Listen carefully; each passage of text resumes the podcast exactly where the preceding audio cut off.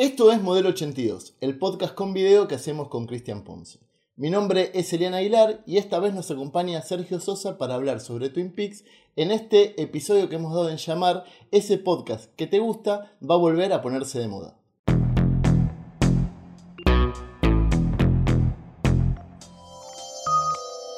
Bueno, entonces la idea de esto es. habíamos hablado de un doble feature. Tuvimos el- la grabación del episodio de Buffy la Casa de Vampiros, serie que Christian no vio. Ok. Y entonces jugamos ese juego donde Christian intenta eh, que lo convenzamos, conven- convencamos, conven... Comenzamos estaba bien. ¿Estaban bien? Sí. ¿Estaba bien? Bien. Eh, qué bueno eso cuando vas de una, ¿viste? Como si la pensás mucho, te, si la pensás, te cagás la vida. De por qué debería verlo o tal. Y funcionamos, tuvimos una dinámica. En este caso, el, el ignorante total voy a ser yo. Voy a auspiciar de persona que nunca ha visto nada de Twin Peaks. Eh, y voy a intentar entrar en un, en un papel más periodístico y que ustedes traten de convencerme a través de preguntas que van a ser muy precisas y capaz laterales. Capaz no vaya. Periféricas. Claro, como voy a buscar alguna cosa que me pueda llegar a interesar para ver por qué Twin Peaks es una serie que debería ver. Son muchas, son muchos capítulos, son horas. No es una serie de seis capítulos como está pasando ahora que estrena Netflix. Una, seis capítulos de 20 minutos que lo ves en una, en una comida, digo, es algo más. Ok. Y Tampoco- para eso trajimos a esta persona que vos la vas a presentar, Cristian. Está con nosotros, nos acompaña esta semana Sergio Sosa. Who is Sergio Sosa? Sergio Sosa lo conocí en mis viajes por los mares del sur. ¡Opa, la la la la la! Eh, hace hace un, un mes, quizás, un poco más de un mes. más, sí. Nos conocimos en la- las lejanas tierras de Australia, las Ah, tierras de. Peter Weir. Eh, él iba como, bueno, yo iba como representante de la frecuencia Kirlian y él iba representante de Flixo, que es una plataforma argentina dedicada al mundo de la serie web. Así es. Todo lo que dijo Cristian es verdad. Pero Por ahora. contá un poco más, ¿qué Flixo? Esto, wow. eh, hay gente que va a estar muy contenta de que tenga este espacio para promover. Eh, no, Flix es una plataforma de video. Eh, nada, estamos haciendo una movida muy copada de usar BitTorrent y criptomonedas y blockchain, todo funcionando detrás de la plataforma y todo de forma legal, para básicamente mejorar las condiciones que tienen los creadores de contenido. O sea, que básicamente la gente que hace los videos que la gente ve reciba más dinero por eso y tenga mayor control de cómo se distribuye, etc. Ah, mierda. Co- cosa mandinga. Sí, estamos enfocados en series web, así que inevitablemente tarde o temprano iba a cruzar caminos con, Con con Cristian Ponce. Exactamente. Pero, ¿y, y vos recordás cómo llegaste a Twin Peaks? O, Totalmente. o sea, ¿sos fanático a nivel, me acuerdo el momento? Soy fanático a nivel muchas cosas, no tanto en otras. Por ejemplo, siento que hay un montón de cosas muy detalladas que quizás ya se me hayan escapado, pero me acuerdo totalmente del momento. ¿Cuándo Es fue? un momento hermoso. Tu momento quizás sea este, cuando te pregunto dentro de mucho tiempo, tipo, es es el día que estuve en un sillón con Sergio y Cristian. Mi momento fue. eh, yo me acuerdo, hay como dos momentos. Primero, cuando empiezo a escuchar sobre Twin Peaks y a tener esta noción y a crear yo mismo una anticipación. Ok. Y cuando finalmente lo veo y eh, se genera ese momento hermoso e inexplicable. ¿Qué año fue? Alrededor del 2005, ponele. eh, an- ponele, ya antes 2003 por ahí ya empezaba a escuchar sobre Twin Peaks, que es básicamente cuando no sé, tenía 16, 17, me empezaban a gustar más las películas, me empezaba a poner más en ese perfil más Mm. cinéfilo y empezaba a caer. Ah, David Lynch obviamente es como que Claro. Te gustase o no te tenía que gustar, si, Mm. si eras un pibe de esa época y te gustaba el cine, y empezás a leer sobre Twin Peaks y Laura Palmer y qué pasa y qué es esto. Después empecé la carrera de imagen y sonido y ahí siempre tenía un par de compañeros que o ya la habían visto o te la buscaban como casi una forma de, de hacer un juicio de valor sobre vos, tipo, ¿y viste Twin Peaks? Y todavía no estaba ni editada en DVD y era como, viste, bajar era difícil, decía, tipo, no, pero ya la voy a ver. ¿Y no te da vergüenza? No te da vergüenza. Y era un poco eso. Yo me acuerdo tener un compañero, viste, con que tenía una remera de Eraser que decía, tipo, ¿y viste Twin Peaks? No, ¿y vos? No, solo vi la película. Bueno, pará, tampoco estás Claro, sí, sí, un poco. Y después yo estaba trabajando en un videoclub en esa época, un videoclub de cine arte, que era estaba por Barrancas de Belgrano, se llamaba New Film, y que me gustaba mucho porque era idéntico a la disquería de High Fidelity, Mm. a Top 5 Records, pero con películas, pero era igual de lubre, húmedo. Ok. ¿Y vos eras de esos que no les alquilabas cosas? ¿Era de- Jack Black o era, Era, no, teníamos un Jack Black, yo era. Yo estaba ahí, o sea, el peladito? trataba de. Sí, nadie- era más nadie se acuerda cómo se No, llamaba. como Dick. Se Ah. llama Dick, es un gran personaje. Ok. Perdón, ahí, ahí también soy, soy muy fan y me lo tomo muy personal. Perdón si me puse delante. No, no, está todo bien. Y aparte sé- llama Dick. Ya sé cómo sos. ¡Pija! ¡Pija! Y nada, ahí eventualmente llegó. El, cuando se editó en DVD el pack de la temporada, ese mismo Ah. día lo agarré, Y te lo llevaste. me lo llevé y Y te echaron por eso. para nada, ¿no? Debo haber manipulado algo para que no sepan que me haya llevado. Cuando el- el- la ubicación física de un DVD importaba en este mundo, eh, que me había llevado, no sé, tres discos o cuatro discos, porque no eran tantos, tampoco los de la primera. Y nada, vi el piloto. Y no Y, paraste to- más. y todo cambió. Sí, pero creo que voy a hacer una pausa porque. ¿Por qué? Porque siento que acá hay que hacer una pausa e introducir de alguna forma todo lo que significa el piloto de Twin Peaks. Primero quisiera saber, Cristian. Tengo como interés en, claro, que vos aprendas. No, no, pero Cristian, ¿vos recordás esa primera vez?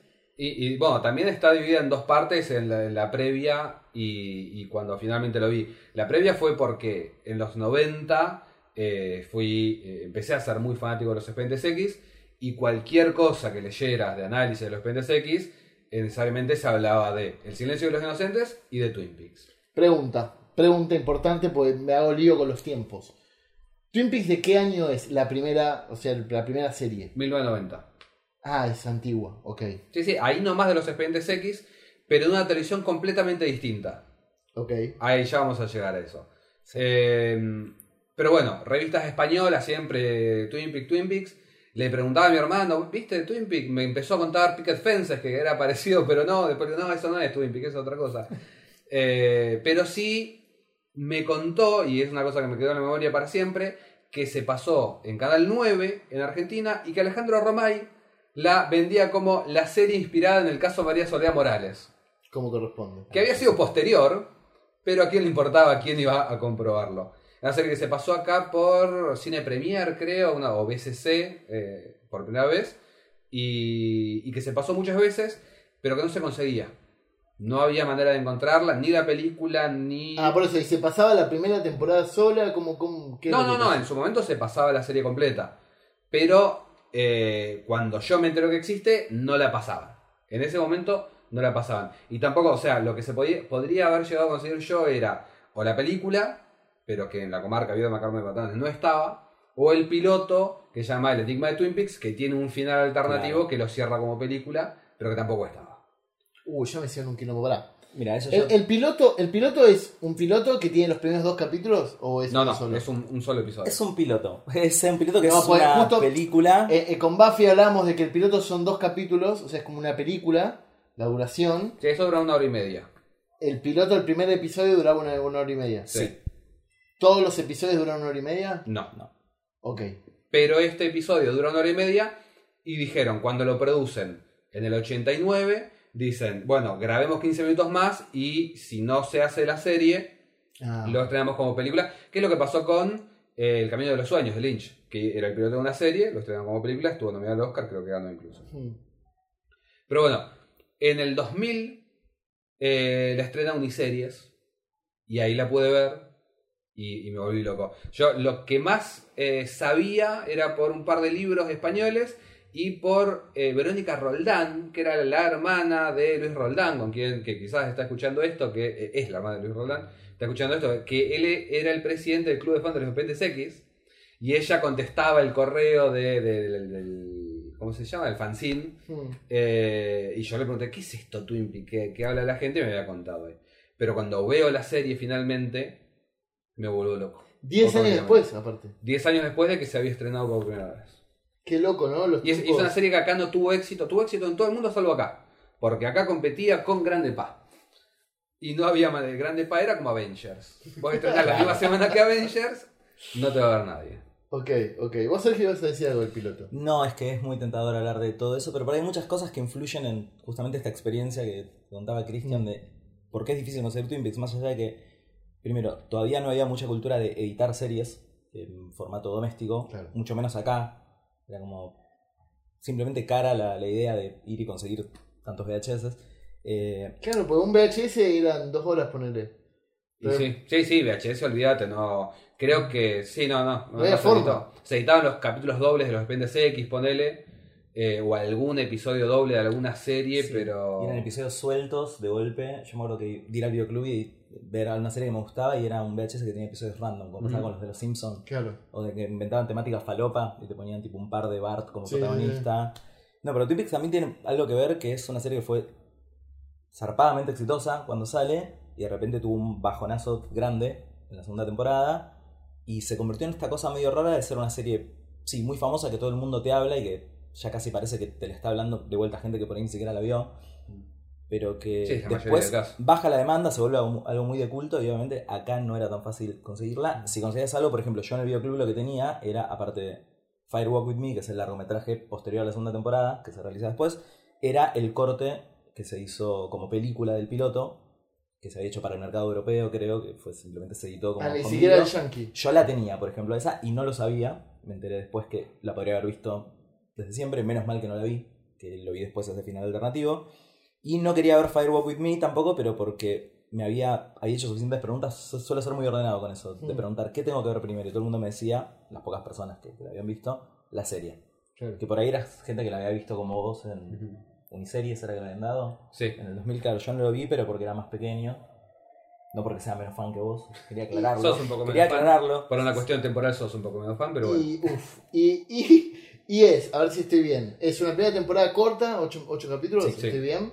Una segunda temporada que es el doble, 16, o no. Ojalá. No, más, son Más. 20 22 22. capítulos. Bueno, y que, a ver si eh, yo con, si leí bien, el de- el- el- el- o sea, el director quería hacer una temporada corta como la, la anterior y medio que resolvió la gran pregunta de la serie de quién mató a Laura Palmer, si no me equivoco, en la mitad de la temporada y después fue como, bueno, nos Sí. vamos por la rama. En realidad no fue tan así. Él no quería. eh, estamos hablando de David Lynch y Mark Frost, que eran dos. eh, Mark Frost venía de la tele, David Lynch del cine. A los dos les gustaban mucho los mismos referentes, estaban obsesionados con los 50. Y un representante los unió y le dijo: oh, ustedes tienen que laburar juntos. Hacen Twin Peaks. Hmm. Lo que ellos querían era jamás revelar quién había sido el asesino de Laura. Ah, ok. El canal los obliga. Y una vez que se resuelve eso, medio como que no había nada más para contar. Pero todavía quedaba una temporada. Media temporada. Es como, como se llama Mac- McGuffin.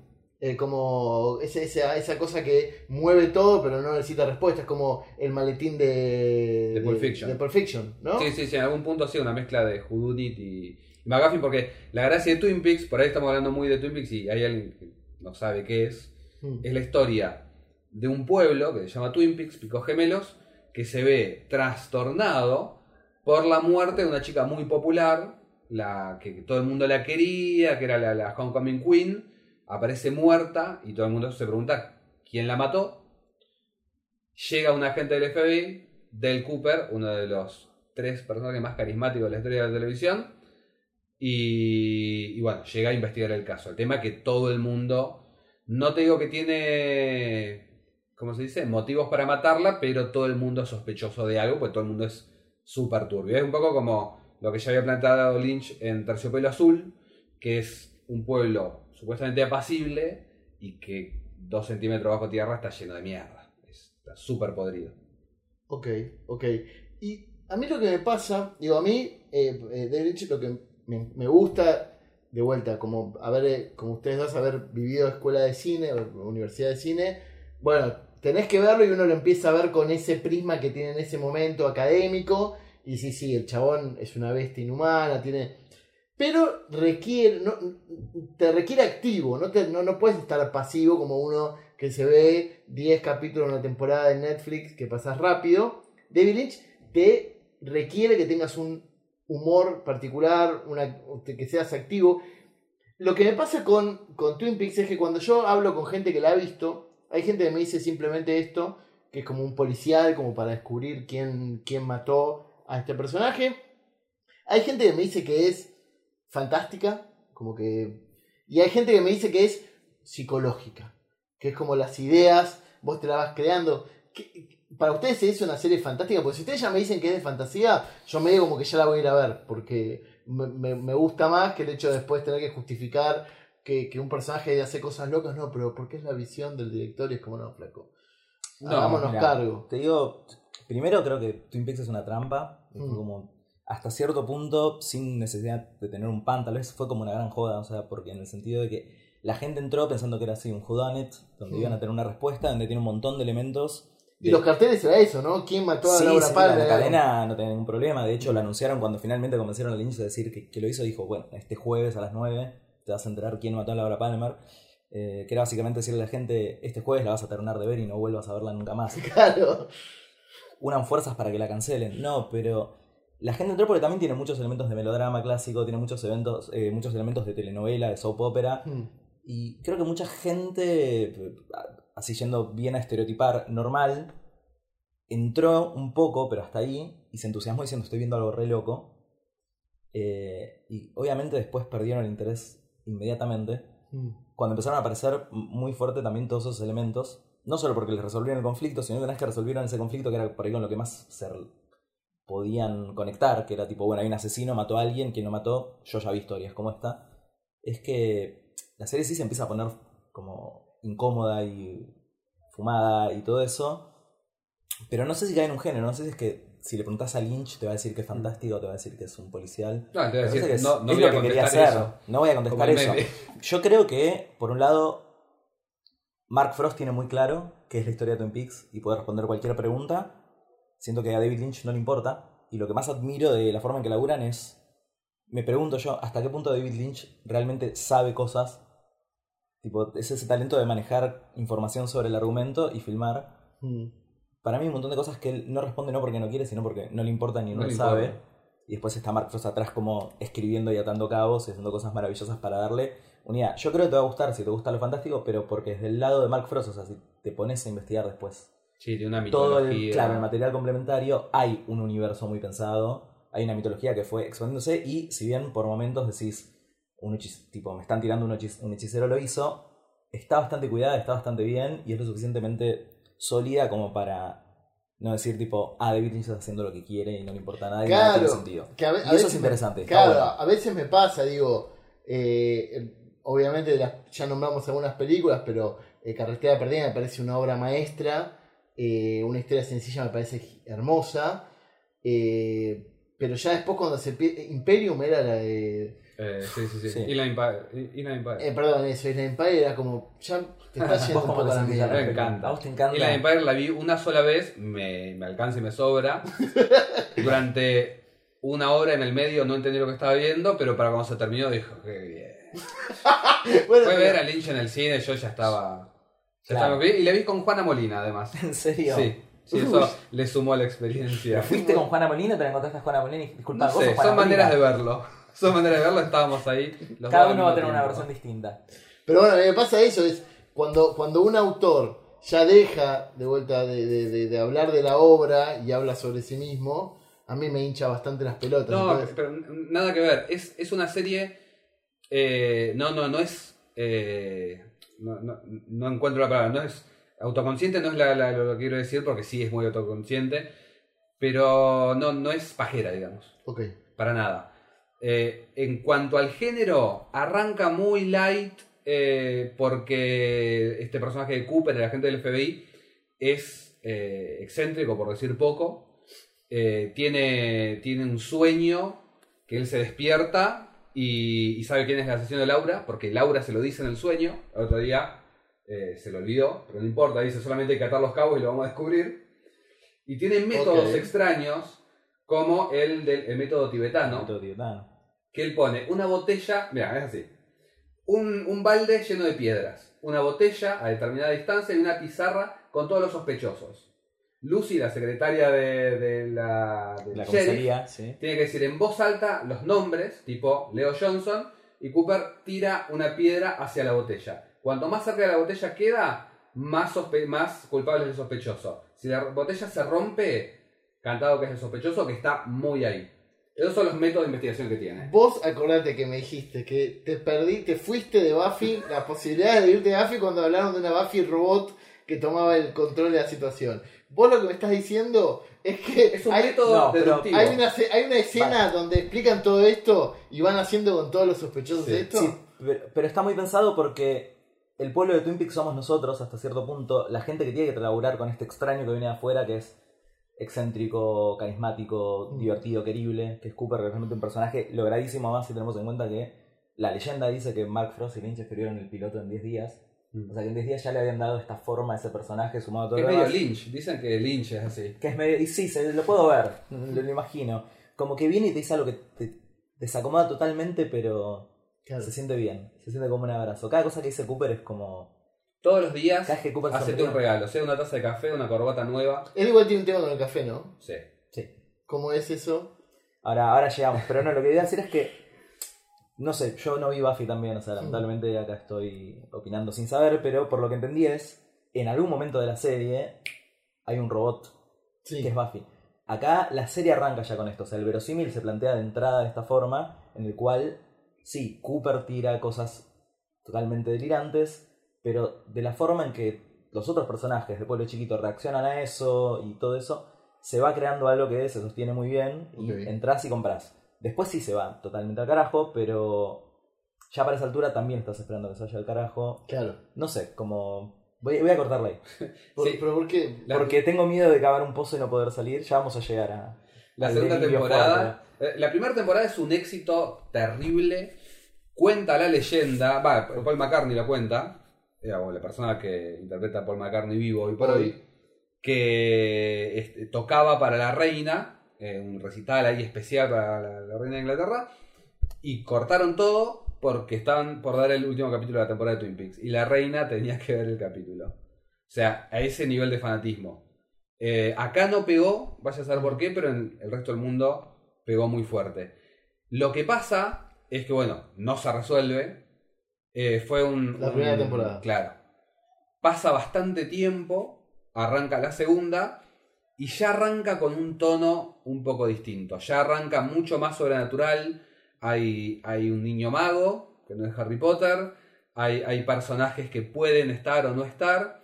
Y tiene algo que ver también que Lynch se empieza a alejar un poco porque se va a hacer eh, Corazón Salvaje. Película que odié durante mucho tiempo porque por ella él se había ido y él se había descuidado de Twin Peaks. Yo Igual iba la a vi, es increíble. Yo iba a decir, el único motivo por el cual no me termino de ofender por lo que pasó es porque nos dio corazón salvaje. Yo igual la última vez que vi completa la serie, salvo dos capítulos, disfruté todo. De la serie completa. Todo, todos los Sí. personajes, no, no hay personajes que. Hay personajes que me gustan menos, pero que les... le- Por ejemplo, hay un personaje muy polémico que es James. Sí. Que o lo amás o lo odias. Vos sos Tim James. Yo, pero siempre fue cool. Por Dios, no te odio. James es eh, uno de los viudos de Laura, digamos.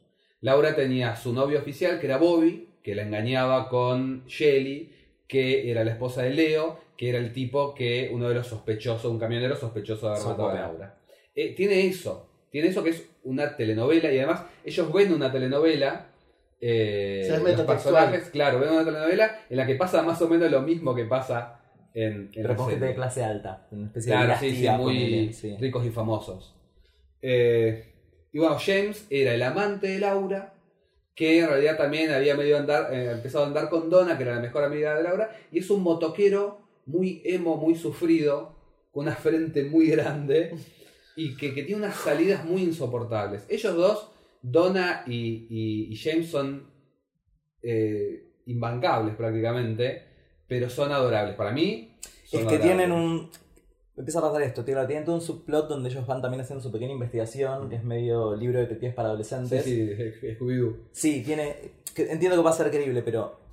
No, en la segunda temporada también. Hay, hay personajes que a mí nunca me terminaron de, de cerrar, pero porque en la primera eran todos geniales, salvo James, que de última digo, bueno, pero está bien que haya un personaje que puedo odiar, porque es divertido. Todavía no había memes en esa época, pero eh, el, tiempo me da la razón y hay unos memes con James Harley que son.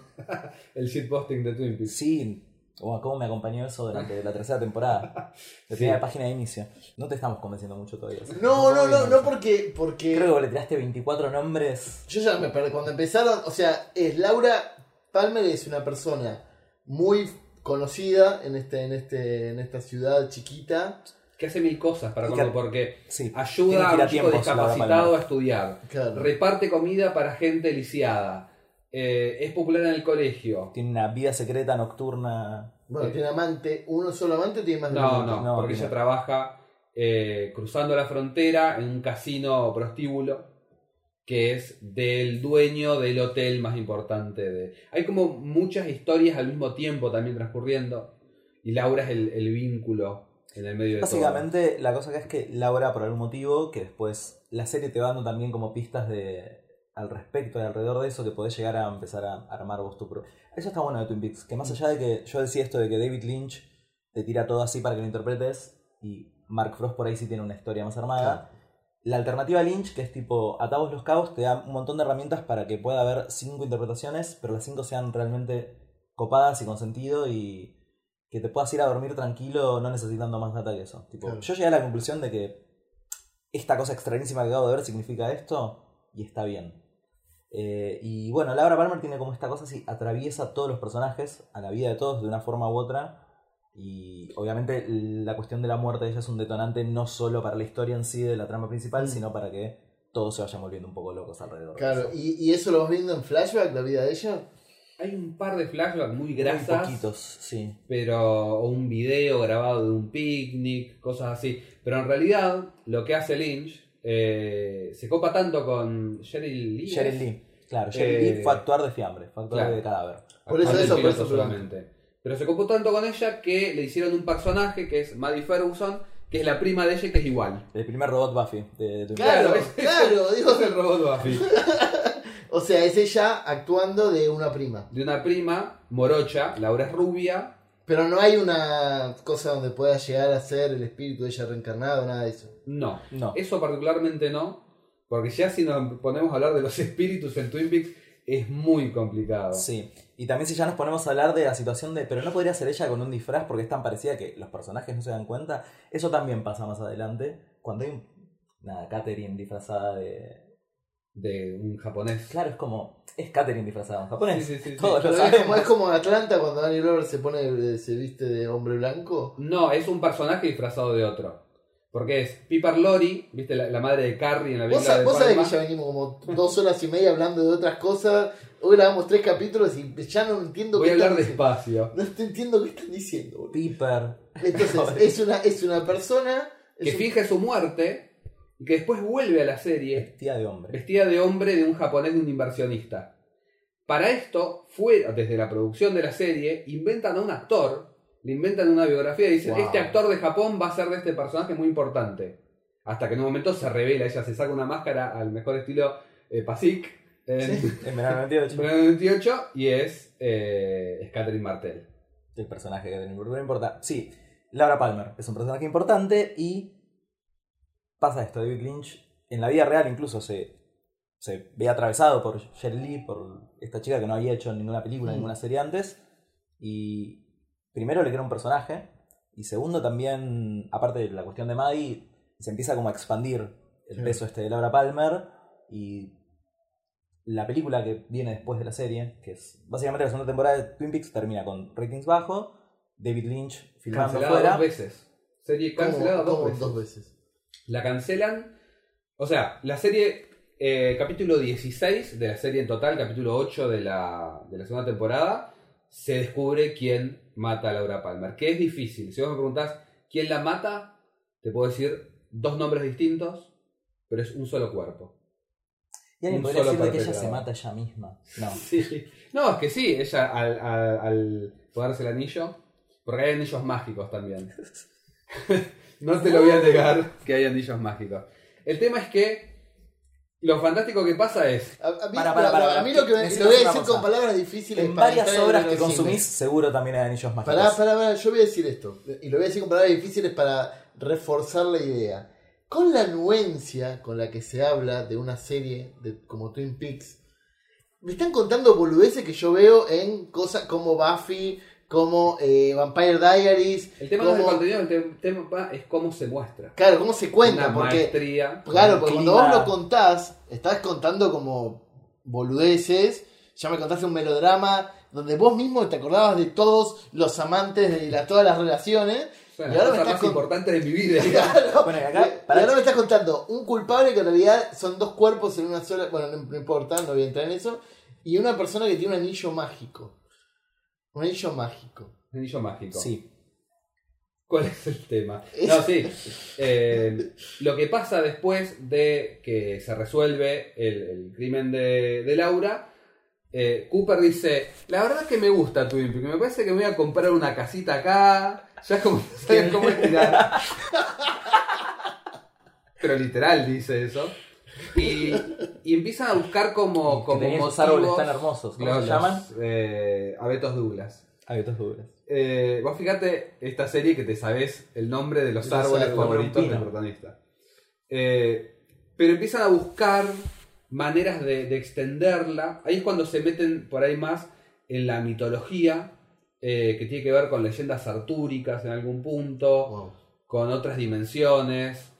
Eh, y ahí es cuando se pone un poco más complicado para la gente. Un montón la deja porque dice, bueno, listo, ya sé que mató a Laura, no tengo nada más que hacer acá. La serie termina muy mal, cancelada, a pesar de que vuelve Lynch y dice, ¿qué pasa? ¿Qué... ¿No los puedo dejar solos? No, no los puedes dejar solos. Hizo un último capítulo con todos los cliffhangers que te puedas imaginar. Y la cancelaron igual, entonces el chabón consigue guita para hacer un largometraje. Perdón, antes de eso la cancelan una vez, que Ahí va, es, sí. termina con eh, Joan Chen, que es la directora de eh, Otoño en Nueva York, la película con Winona Ryder y Richard Gere. Ella termina transformada en una mesita de luz. Sí. Ahí la cancelan la serie, por algún motivo. Pero Voy a poner los anteojos de Homero Simpson con los ojos abiertos y mientras ustedes hablan, ¿Sabes lo que es ese plano? se convierte en una mesa. se me- en realidad se, se convierte en el. ¿Cómo se llama? El picaporte. knob, eh, sí. Claro. No, no, la mesa, eso sería ridículo. Ok. La cancelan la serie, se arma una movida de que vuelva a Twin Peaks, que vuelva a Twin Peaks, ya tenían los capítulos grabados, dijeron, ¿sabes qué? Tomalos. Y los estrenan tipo en un fin de semana los tres capítulos. Y la película que me acuerdo que tenía rojo, que tenía un fueguito, porque llamaba el fuego camina conmigo. Y si mal Bien. no recuerdo, ¿no tiene la cara de Palmer? Eso iba a decir, como esta cuestión de. yo- a eso está yendo lo de Laura Palmer. Ahí es como su gran momento de expandir todos estos flashbacks que hubo en la serie. La película es. Intentó funcionar como una precuela y también como una especie de cierre, si bien ahí se quedó bastante corta. Y narra, entre otras líneas argumentales, los siete últimos días de Laura Palmer. Y ya había ¿Dónde? salido el libro, perdón. Y ya había salido el- de Jennifer. Lynch, que era el diario secreto de Laura Palmer, que escribió la hija de Lynch porque, nada, Que, pintó. sí. Un día estaban almorzando y. No, para, Papá, quiero trabajo, quiero Para. Plata. para. Te la vas a tener hija- que ganar. La hija de Lynch explicó el trabajo de su padre. No, escribió un diario con cosas. Si a esa altura Lynch y Frost estaban medio distanciados, o sea que él no tuvo mucha participación en lo que es la película. Y se ve que Lynch necesitaba que otra persona le, le dé un poco de backstory. Claro. Y la dejó a la hija. No, no, pero es, es un libro publicado. Es tipo un Sí, tie-in sí. de la serie. Que, nada, son algunas páginas que vimos en la serie, que se han leído, y otras que son invento, tipo, nada, a la noche veo cosas locas.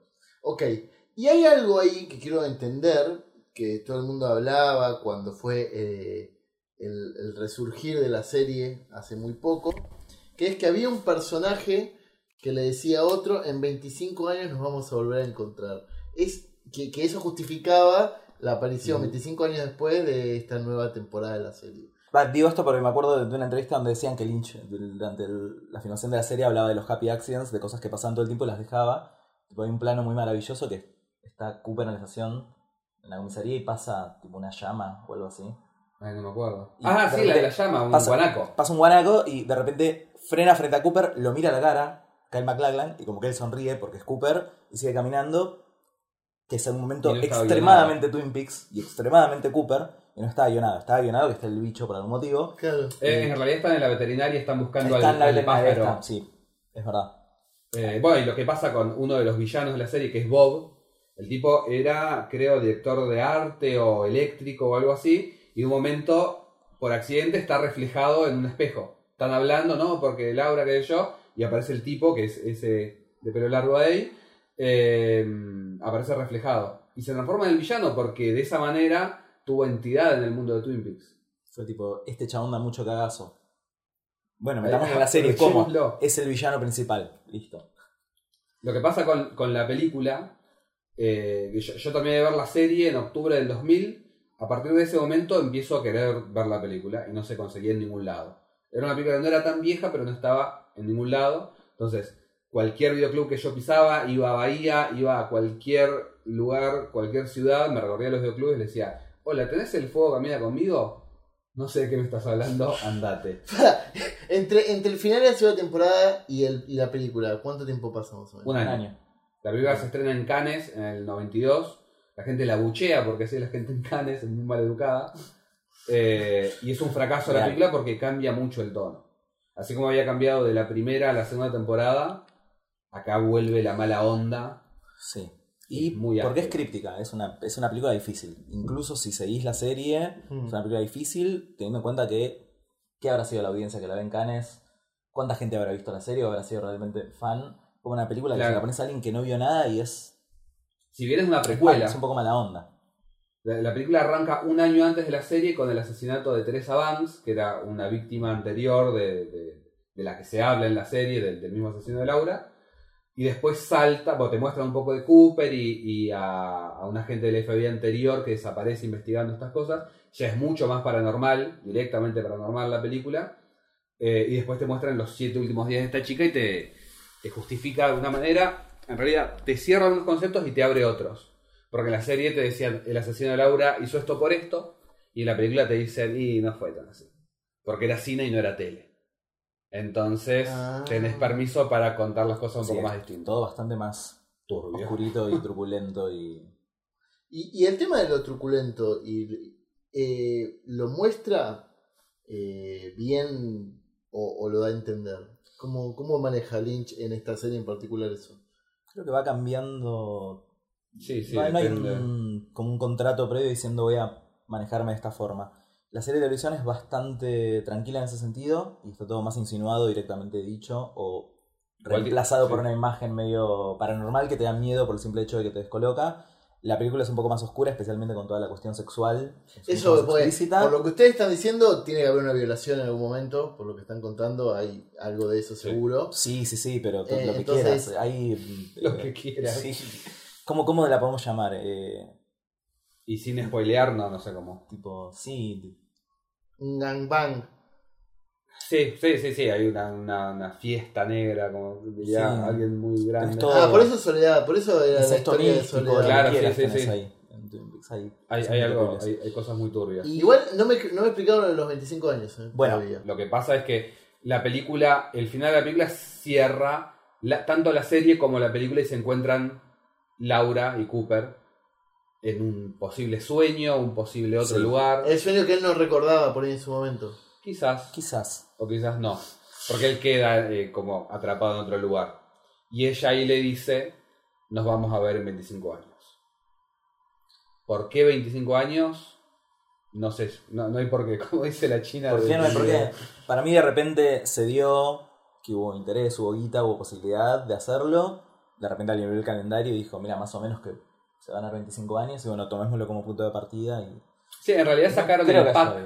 Sacaron el, el pack en Blu-ray Sí, que sacó. Porque la película de Twin Peaks duraba 4 horas. de, sí, de Missing Pieces. Todos tenían. eh, todos los personajes de la serie que quisieron volver tenían su momento, aunque no tuviera nada que ver con la película.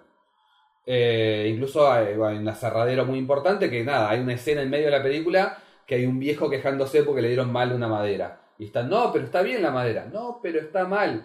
Como dos minutos de eso. Eso en el corte que se estrenó en cines había volado, pero se sabía que existían esas escenas y nosotros lo queríamos ver. Aunque sea nada, dos segundos más. El corte del fanservice. siempre. Es, es más que el corte del lector, el corte del fanservice. Y sale en un momento, en el 2015, sale el misterio completo, que era todas esas escenas, que, que lo, lo más flashero cuando las veías por primera vez, es que había un par de escenas que iban más allá del final de la serie.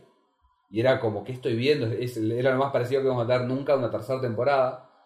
Y eso se vende tan bien, tan pero tan bien, que Showtime, eh, ya pasando de televisión abierta a cable, eh, nada, empieza a hablar de, de, de- de la posibilidad de hacer una, una tercera temporada. Que, por lo que yo me acuerdo de haber leído, fue la negociación más difícil del mundo mundial. Incluso le estuvo a, a- a muchas posibilidades de caerse, ¿no? Sí, Lynch eh, fue como una especie de George Lucas eh, que no le salió bien, o, al principio parecía que no le iba a salir bien, porque él quería más activos, especialmente en la música. Pues eso también es un tema, la música de Twin Peaks, que es, es tan icónica como los personajes, la música de Angelo Badalamenti, es increíble. Y se vendió muchísimo, pero muchísimo. Y, Lynch ya venía pensando, después ahora te voy a contar algo que pasaba particularmente en esta temporada, ya venía pensando en la música de la serie que iba a tener una salida comercial interesante. Entonces él quería activos de esas cosas.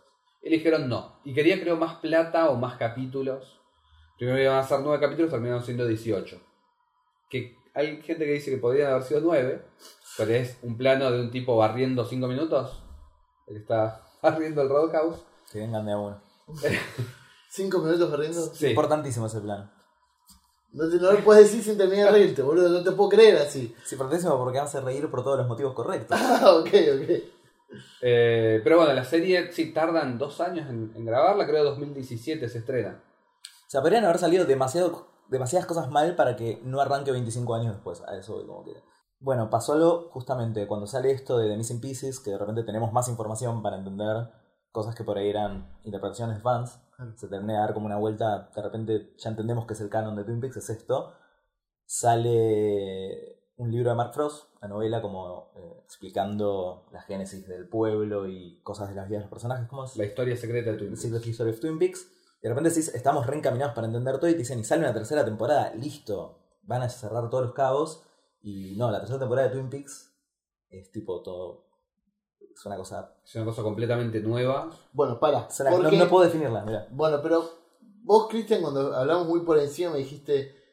No me dijiste son tres temporadas y una película. Me dijiste son dos temporadas, una película y un Y revival. una película de 16 horas. Sí, algo, algo inclasificable. O sea, por algo no es Twin Peaks ter- tercera temporada, es Twin Peaks el regreso. Tenemos un nuevo misterio, que es cuándo va a volver un personaje, porque justamente gira todo en torno a un, un- al ¿No es un Cooper? personaje. Es Cooper. Sí, bueno, es spoiler, Pero porque me lo dijiste vos, que Cooper quedó, No, en, una, eh, Todo quedó, esto fue un gran spoiler. quedó en, una, en un lugar X que debe ser esta sala roja que ustedes contaron. Claro, básicamente tenés el mundo real y Mm. hay como estas dimensiones paralelas del bien y del mal, que son el Black Lodge. el Y él queda Lodge. atrapado ahí. Por eso era raro que él se haya encontrado con Laura Palmer al final de la, de la segunda temporada. No, porque se la encuentra ahí. Ahí mismo en ese Sí, sí, mismo sí, lugar. sí. No hay muchas cosas, no hay muchas reglas respecto a lo que pasa de adentro. Ahí adentro ves El gente tiempo. de nuestro mundo que entra, que los ves entrar, eh, y de repente encontrás gente que murió, gente... Ok. Sí, como que el tiempo tiene una percepción totalmente distinta. Encontrás no gente, sino entidades, tal vez. De repente hay un personaje que durante toda la serie, si vos viste Twin Peaks al principio, entendiste que era un enano medio raro, cabezón que ¿El baila. que murió? ¿El, El- que murió hace poco? No, no murió. No murió. No, no, el enano no murió. No, él se, murió con Lynch. Ah, ok. listo. Murió, murió para sus fans, porque es súper republicano, retuitea sí, sí. a Trump, está loco. Pero nada, y de repente decís tipo el enano de Twin Peaks, pero no, después ves la película y entenderás que ese enano en realidad es El el brazo. de otro personaje al que le falta el brazo. Y como que el brazo evolucionó en este enano. Y en el, re- deberían en el cada regreso de tanto. Twin Peaks, como. Perdón, pero ¿cómo se llama? No me acuerdo el nombre de él, del actor. Como este personaje no. Michael Anderson. Michael Anderson, el brazo, digamos, no, no quiere volver, se pelea con Lynch. eh, de repente su personaje sigue, pero es un árbol que tiene como una especie de fruto que es como el bebé de Eraserhead, que es como una especie de órgano extraño que trata de hablar. Y él dice, soy la evolución del brazo, y Y ya está. ya está. No hay más explicación que eso. ¿Por qué no hay por qué? La serie cambia Pero, de... pero no hay muchas reglas de qué tipo de personas te encontrás en el, en el Black Claro. Lodge y en el Red Room y en todo esto, en estas dimensiones paralelas. El tema es que Cooper en el tercer capítulo ya está fuera del Black Lodge, Ok. pero vuelve transformado en Daggy.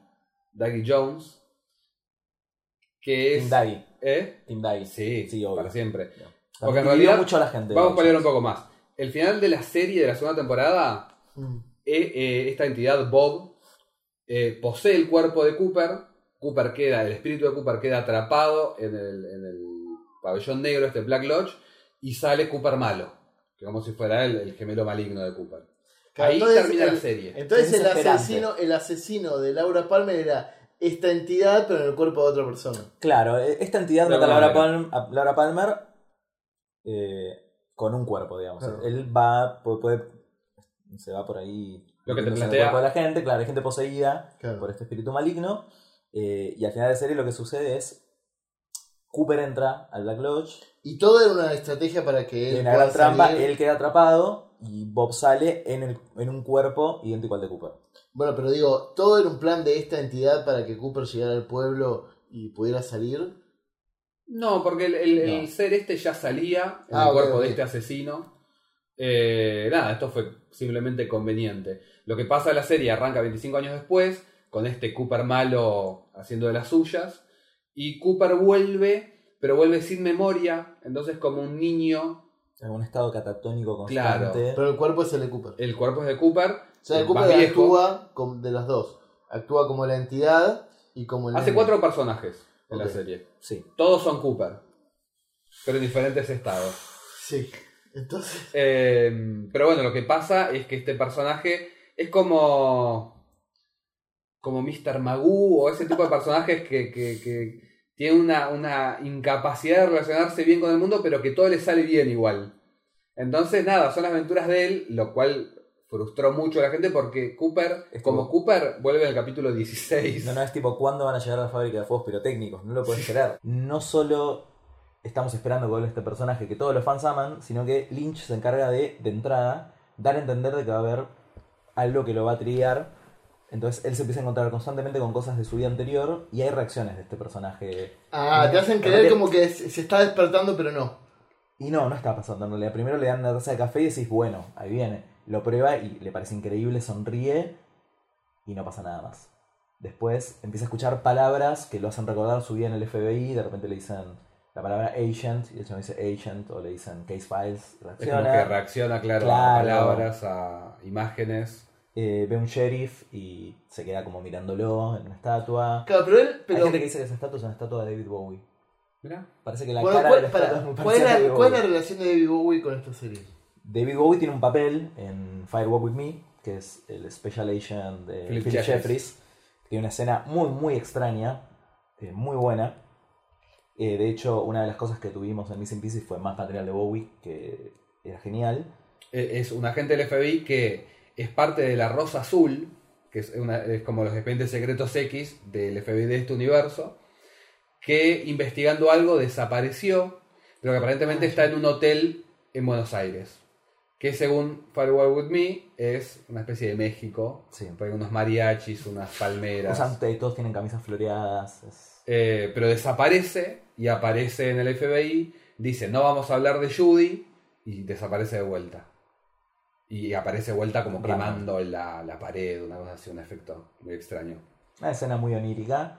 Pero el personaje se mantiene. En la tercera temporada está presente, si bien Bowie no, Por eso. Bowie murió. Había, había rumores de que Bowie había filmado un cameo, pero no, no, no filmó nada. Ok. Y si bien Lynch tuvo la, la posibilidad de hacer que mucha gente que sí murió por esas épocas filme escenas para la película, para la película, para la serie, Bowie no fue uno de ellos, pero Igual Sí. porque no, no, no quiso, me parece. Contrataron un imitador que dobló algunas partes de la película que se usaron tipo flashback y que le dio voz a la, a la una, sí, de- encarnación final de. Philip Jeffries, que es como una especie de tetera gigante con un humito que sale. Eh, y bueno, entonces tenemos enano que se convierte, eh, brazo que se convierte en enano, enano que se convierte en un árbol, tenemos David Bowie que se convierte en una tetera.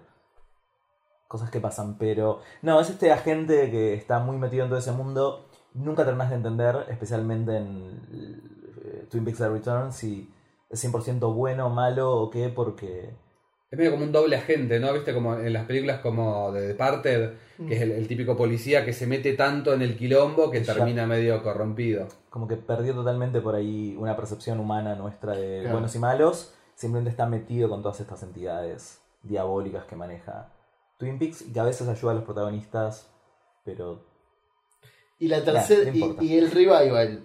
Ustedes hablan de que es una película de 16 horas.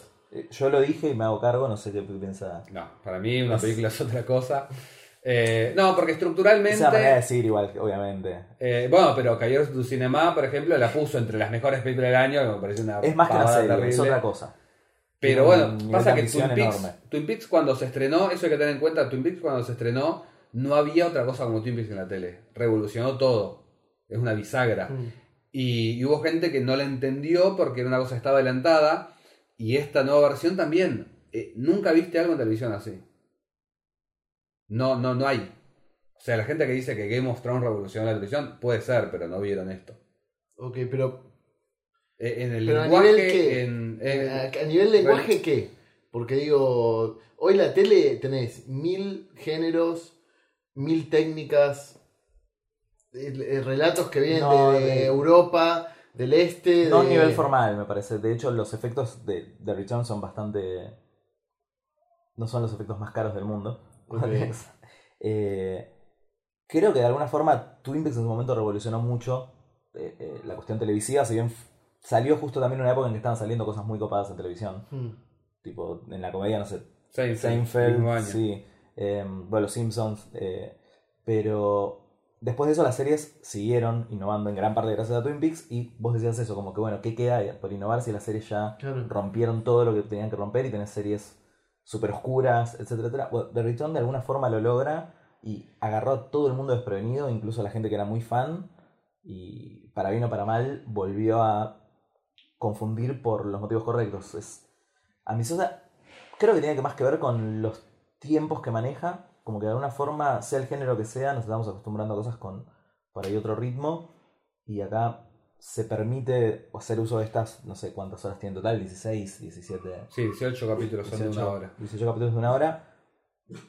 Es un montón igual. Y también narrativamente hace algo verdad. que ya lo venía haciendo, pero quizás no tanto, que es agarrar muchas historias, muchas subtramas que quedan totalmente cortadas, pero a niveles bruscos y Mm. descarados, y empezar a informarte de personajes, nombres y pequeños dramas que nunca más vas a re- van a retomar, y eso también como que te confunde un montón.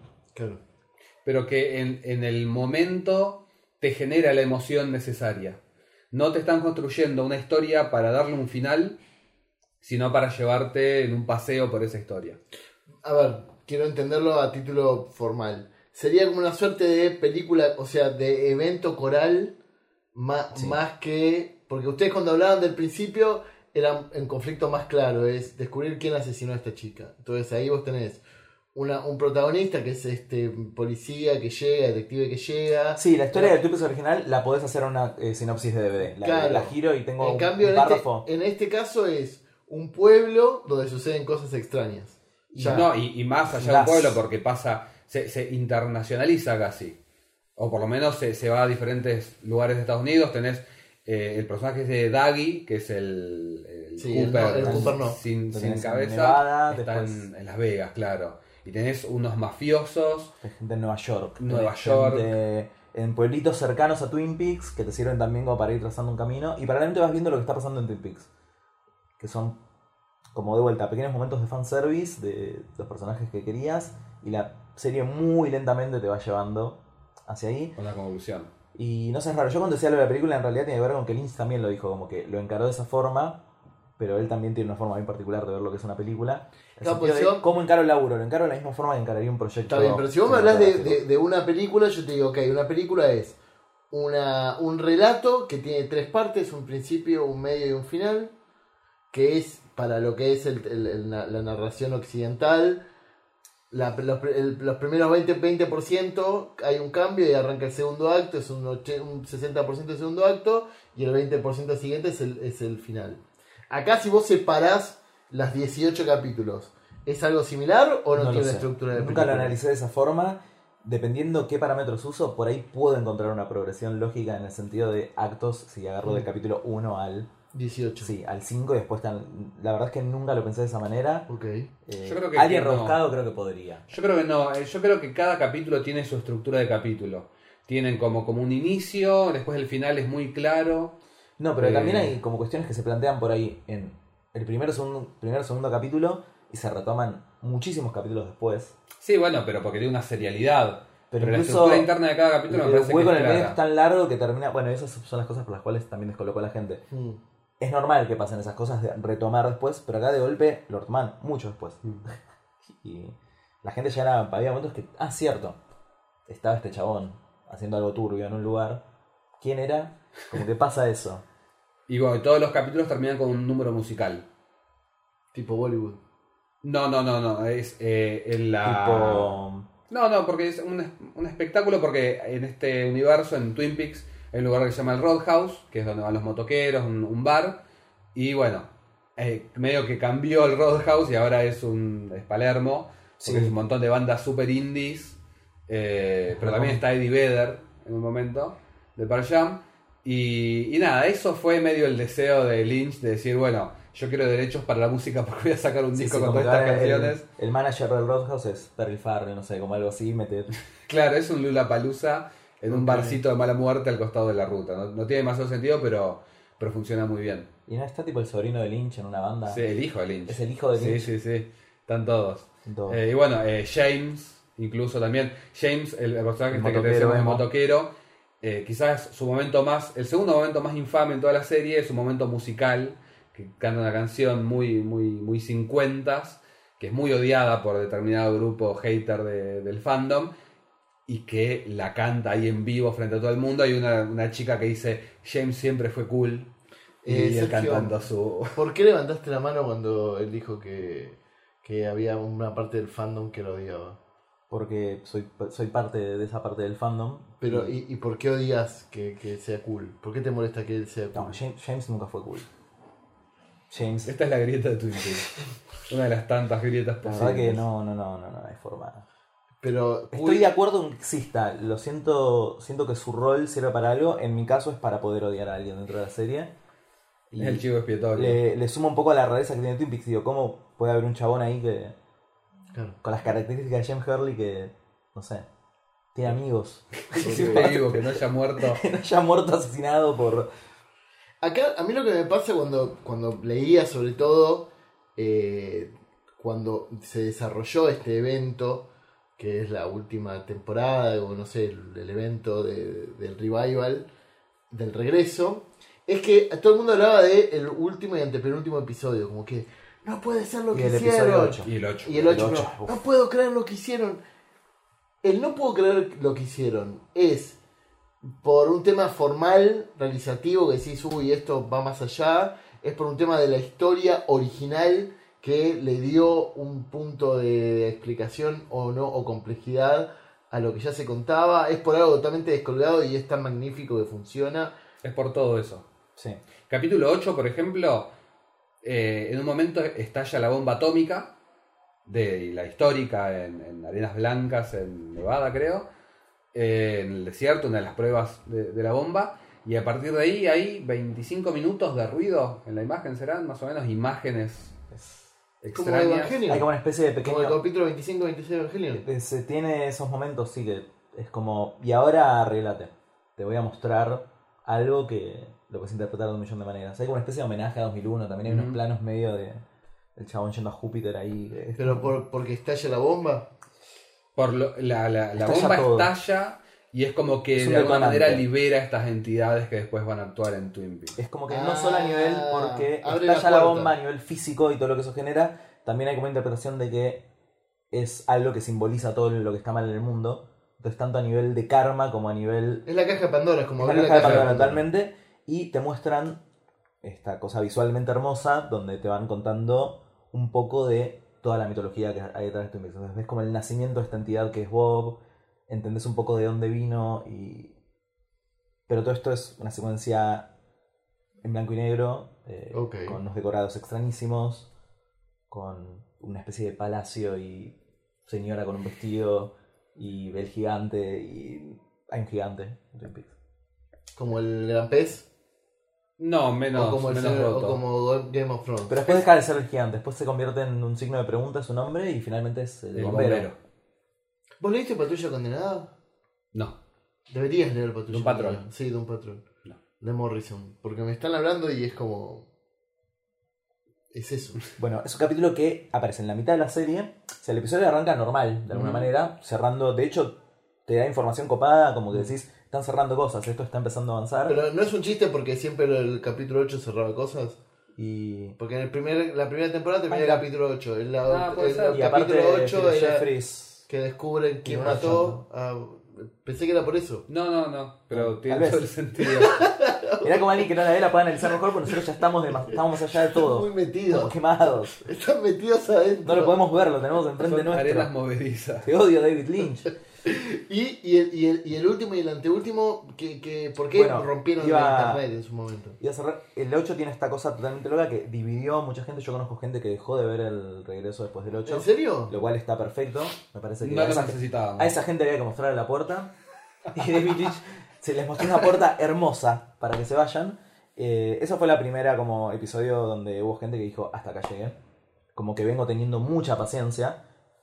Y ese es el problema. Creo que hubo gente que lo sintió como un desafío Mm. y gente que decidió disfrutar justamente todo ese histeriqueo que Claro. tiene. Eh, yo fui de los que lo disfrutaron Sí, completamente. era sentarte a no saber lo que ibas a ver durante una hora. Yo, fueron las 18. Hay un capítulo que no me gustó, el 12. Que es el que no pasa nada, ¿no? Sí, pe- pero pasan cosas. El- Es como el de la mosca de Breaking Bad. y- Es como la mosca A de mí ese me encanta, por ejemplo, pero, pero sí, es un La mosca capítulo... es una maravilla. Pero no pasa nada. No, bueno, sí, puede ser. Afuera Pero- de personajes no. No, bueno, pero digo, hay tensión en los Sí, diálogos, sí, sí, pero... pero totalmente. Sí. no. Es un capítulo donde pasan cosas que no mueven nada para adelante, pero sí te dan información nueva para entender más al.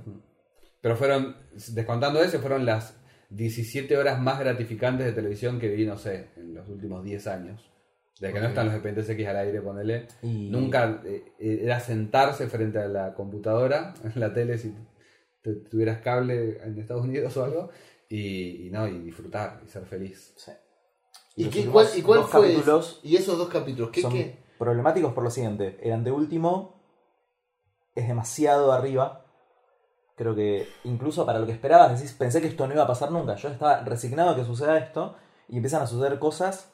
Eh, primero, se acelera un poco la resolución de ciertos conflictos. Pasan cosas que los fans ya pensaban que no iban a pasar porque, nada, estábamos con los spoilers a pleno. Regresa Cooper finalmente de una manera hermosa. El anteúltimo. Sí, es como yo, yo lloré frente al televisor y Mm. creo que Claro, todo el en el lo hizo. 17 en realidad, en el 16. En el 16 Que le regresa Cooper, dicen- perdón, bueno, es de, de este final. sí. Vuelve Cooper y le dicen, llamo al FBI, y él se da vuelta y dice, yo soy el FBI.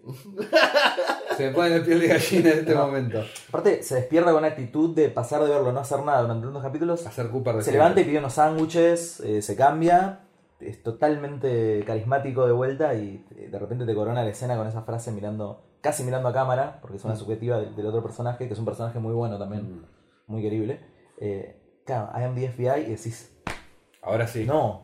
Y ya se está está. terminando. Y, no, y ahí es cuando algo que pasaba es que antes de esos capítulos te desesperabas a ver las pocas horas que quedaban para resolver todo. En el 16, es verdad que, pa- que pasa eso, decís, todavía me quedan dos. Puede pasar de todo, tengo dos horas de Cooper por que se delante. pasaron juntas para colmo. Sí. Fue un, un episodio doble. Como Ah, se viene ok. un a largometraje preguntar sobre. Cooper, lo va a terminar con la película que todos queríamos ver. Porque en Firewalk With Me, de hecho, en el primer largometraje, de- el largometraje de Twin Peaks, Cooper aparece muy poco. Mm, Kyle MacLachlan en ese momento como que se quería aislar del proyecto un poco, porque estaba poco pegado. decía que no querían que le hagan, claro, typecasting como que no quede pegado y estaba muy la película de los picapiedras. Sí, No, y que después la sigue en justificando, parece que era muy S.H.I.E.L.D.. amante del... Termina en Agents of S.H.I.E.L.D. E haciendo... Sí, hace de todo en Portlandia, en Sex and the City, no the le importa En nada. Porla- Portlandia es maravilloso el papel de él. eh, gracias a Dios que lo tenemos. Y porque decía que estaba muy decepcionado por la segunda temporada, entonces tienen que reescribir todo el guion porque a- accede a participar un poquito. Claro. Entonces como que nunca habíamos tenido eso, la película de Cooper. Y creo que todos dijimos, ya está, el... ¿Y eso pasa en los últimos dos? No, No. No, no, no. un poco, Pero- tal vez, por ahí ¿Ustedes pasa, se dan pero cuenta no. que tiene una relación tóxica con? No, digo, no, digo, no. eh, quiero, que, quiero que se den cuenta porque, eh, o sea, están hablando como de, una, de un novio que les pega y que ustedes vuelven igual y no les da lo que quieren, pero vuelven igual porque el camino No, no, fue maravilloso. no, no, no, no. Y, y da- es lo más tóxico. Yo te estaba explicando por qué eh, mucha gente se decepcionó con esto. Creo que a nosotros dos no nos pasó. No, no, no. no, O sea, hubiese sido lindo, hubiese sido lindo, pero disfruté mucho lo que hubo de todas formas. Igual, el final del penúltimo capítulo, la mitad de ese capítulo doble, Cooper hace algo, que a ella sí sería un spoiler muy grande, Hmm. hace algo inconcebible y no solamente resuelve el caso de Laura Palmer, sino que hace algo, al- algo ¿Lo, res- indescriptible. ¿Lo resuelve? Después lo hablan fuera, del- fuera del aire. ¿Qué? Eh, ¿Qué no, hace? Después, después hablamos. No, No, no. no, no esperemos. Es increíble, lo que hace es increíble. Lo que pasa después, el último capítulo, transcurre en otra dimensión. ok, como de Evangelio. Hay, hay, mucho- sí, hay, mucha- hay muchas interpretaciones sobre, sobre lo que pasa al final. Todas son un poco oscuras. Pero, eh, hay algunas que son optimistas. Sí, sí, pero transcurre, es otro lugar definitivamente. Sí, sí, sí. Está sí. contada, Como es otro- el Red Room. Es otro timeline, básicamente, de alguna forma. de es otra puesta de cámara, mucho más mundano todo, eh, eh, cambia todo. Y ahí te quedas eh, extrañadísimo, porque te vienen prometiendo que se va a cerrar todo, se va a cerrar todo, y ese último capítulo sí es, es violento, porque vos decís, ¿y ahora qué pasa? Y el final es tan abierto como el final de la serie original, cancelado, con una pregunta de vuelta, pues siempre tuvimos, ¿quién mató a Laura Palmer? ¿Cómo está Annie? ¿Cuándo vuelve Cooper? Y una última pregunta Hmm. Extrañísima. Que no van a contestar nunca. O sí, no sabemos, quizás en algún momento sí. Después salió el, el segundo libro de Mark Frost que se llama El Expediente Final, The Final Dossier, que te cierra un montón de cosas. Que hay un montón de gente, fanáticos más de Lynch, que lo odian al libro porque dicen que explica demasiado. Para mí es súper divertido. está buenísimo. sí. Eh, me, me lo leí en un día. Eh, y nada, y la serie termina como llegó. Nadie la, nadie la pidió y todos le diremos adiós. Es, eh, para mí, bueno, ya te, te- te lo he contado muchas veces, es, es, es una de los tres pilares de, de- de mi televisión. Y que no solamente de mi televisión, de, las de todo lo que me gusta. Es, la quiero como un tío. Sí, eh, todo, todo lo que están contando Sabía es muy tóxico, sí, sí, sí.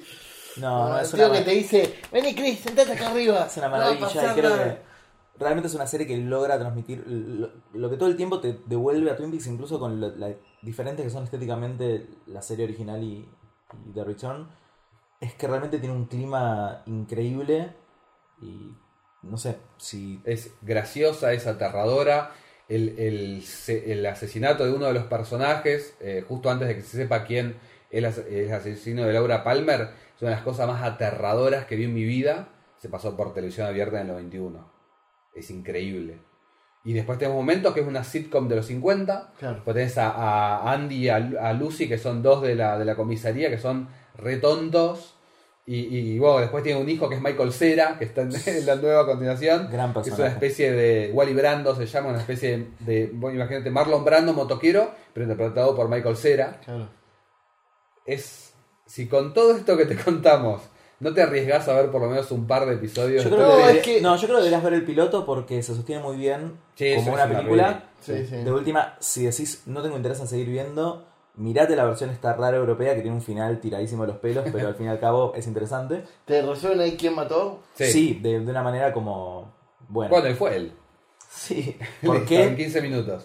¿Cómo fue que sucedió? Eh, pero... Ok. ¿Quién fue el electricista? Y Eh. entonces, no, eh, yo creo que debería, aparte porque tiene realmente como un peso legendario el piloto de Twin Peaks.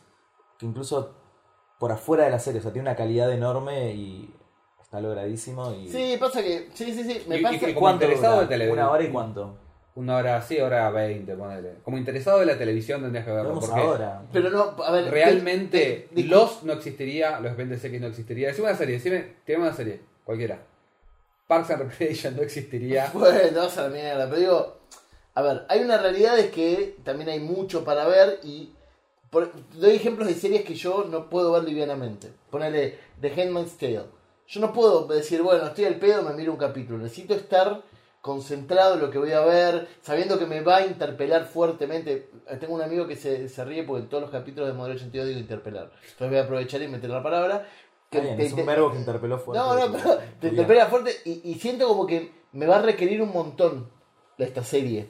Y en tiempos donde estoy corto de tiempo y que... Igual la primera temporada no tanto. Y si No, llegás. La temporada, la primera temporada se ve sola. Sí, sí, sí. Y Sí, sí, sí, sí, sí. Podés ver el piloto y realmente tomar la decisión consciente de no seguir. No te estoy diciendo que. Creo Claro, que no, no es que te vas a decir, uy... lo me- podés ver como una, sí, como una película y como para ver si te gusta. De última, más adelante, si lo querés ver todo de vuelta, lo ves otra vez al piloto. No, Yo lo vi un millón de veces al piloto. Netflix solo tiene la tercera temporada. Sí. Eso es raro porque es Sí. difícil de entrar. Estuvo en algún momento la- las primeras dos, pero nada, eso fue un convenio que el día que se estrenaba en Estados Unidos, ahí avisaron, bueno, mañana está en Netflix. Fue una cosa como re de último momento, que no se sabía dónde iba a salir. Acá no se pasó en cable en ningún lado en Latinoamérica. Eh, pero nada, es, es una de las obras más importantes de la historia de la televisión, así que como, como al menos como, como estudioso, tendrías que darle una oportunidad. Porque... Sí, sí, después me dijeron eso. Tenés que ver de toda la de Hitchcock. Me gustaron tres de Hitchcock. El resto me pareció un embole total. Y era, no, pero el cine de arte tenés que verlo. A veces no. A mí, señor, no, a veces no. A veces no, no es- ya sé que sos fanático y tal. No tengo por qué. Si, si te me da ¿Dónde el momento. me da el es momento. como lo- el subnazi. No hay serie para vos. Ahí está, ahí está. Bueno, algo que les haya quedado en el tintero para hablar, charlar, contar o tratar de eh, convencerme de que lleve a cabo la titánica tarea de ver 16 más 18 son 34 más 8 No, son 30 más 18 sería 48. 48 más la película. Te puedo pasar, eh, edité las escenas eliminadas dentro de la película. Tengo que encontrar todavía la manera del handbrake de eh, hacer un render que pese menos de los 300 GB que estoy ocupando en la computadora ahora mismo con un ProRes con las 4 horas de película. Eh, pero en cualquier momento te lo paso. Ok, buenísimo. Eh, Tengo un disco rígido externo de 4 telas, puedes pasármelo tranquilamente. Sí, tenés que verla a tu tiempo, por ahí en algún momento dejas. Pero nada, Como la es- droga. O sea, yo creo que ustedes se den puedes cuenta. dejarla en cualquier momento. Sí, yo no veo que ustedes estén bien eh, con todo esto. Entonces, no. ¿Algo más que vos hayas dejado del tintero? Eh, demasiadas cosas, pero que tienen. Por ahí hablamos mucho de la serie y creo que también es una serie que te influye un montón en la vida y en cosas. Suena muy ambicioso lo que estoy diciendo, pero conocí mucha gente gracias a, la serie. Creo que te influye un poco en la forma en que. Sí, va, cambió la forma de, de los espectadores también de, de recibir el material en su momento porque entrenó a una generación a ver cosas más raras, tal vez. Pero nada, realmente es una serie muy carismática que, sin ir más lejos, yo desde el momento que vi el primer capítulo de Twin Peaks, fue el momento de mi vida en que empecé a tomar café negro solo. Porque soy muy influenciable, pero a ese nivel es carismático Dale Cooper. Bueno, Y eh, tantas otras cosas. el cierre lo vas a hacer vos, Chris. Sí. Una serie maravillosa. Si alguien que, que no la vio todavía está escuchando esto, se la recomendamos. Eh, Traten de olvidar todos los spoilers. traten- sí, sí, sí. Pero los dijimos todos tan mezclados Sí. que, No que se entendió una goma, no se entendió preocupen. mucho. No se Y bueno, quienes, quienes sí hayan visto la serie y la hayan disfrutado, eh, espero que hayan disfrutado también este, este podcast en el que intentamos revisarla eh, de algún modo. Hay, hay un millón de cosas, lo- la- las publicidades de té helado japonesas, hay... Nada, Javier Valencia, que quizás nos está escuchando todavía porque es muy fan, escritor de este libro, escritor también de, del libro Universo Twin Peaks, eh, él, eh, la próxima lo tenemos a él también sentado acá en el sillón. eh, sabe muchísimo y, nos ha ilustrado también a toda una generación en, en todas esas cosas que de otra manera no, no conseguiríamos porque es realmente un universo increíble y abismal. ¿Y, ¿Y usted dónde lo encontramos, señor? ¿En redes sociales? ¿Cómo, cómo lo encontramos? Yo, eh, en Instagram, como Filmito. Filmito. Como, como film, hito. Chiquito. Como un, sí, como un film chiquito. Eh, ahí es un buen punto de partida para entrar en todo el universo que es mi vida. La franquicia de, de Sí, Sergio. sí, sí. Ok, ok. Bueno, te agradecemos mucho que hayas venido. No, gracias a ustedes. Eh, y me voy con... No, mentira. Me, me voy a- me voy pensando. Yo sé que hicimos un trabajo un poco malo para convencerte, pero es que Es no, imposible. no te inspira lo mucho que nos, que nos entusiasmamos y Sí, nos sí, el vamos tema all es que yo a. Cristian lo conozco y sé que que- se ceba con cualquier con muchas cosa. cosas. Claro, eh, lo- hoy lo veo con brillo en los ojos, entonces eso me da un aliciente. Pero me, me da miedo la duración. Entonces voy a ver. Mira, te- te- viste, eh, ustedes saben, yo ayer tuve un casamiento. Sí. eh, pasó mucha gente a decir palabras, amigos, parientes, y algo que repetían mucho para explicar lo lindo de la unión de la gente que estaba casando era tipo, desde que conoció a tal, que veo que le brillan los ojos. Nada, y vos acabas de decir lo mismo de, de Cristian hablando El de Twin amor. Peaks, dale. Es amor puro. Eso es inspirador.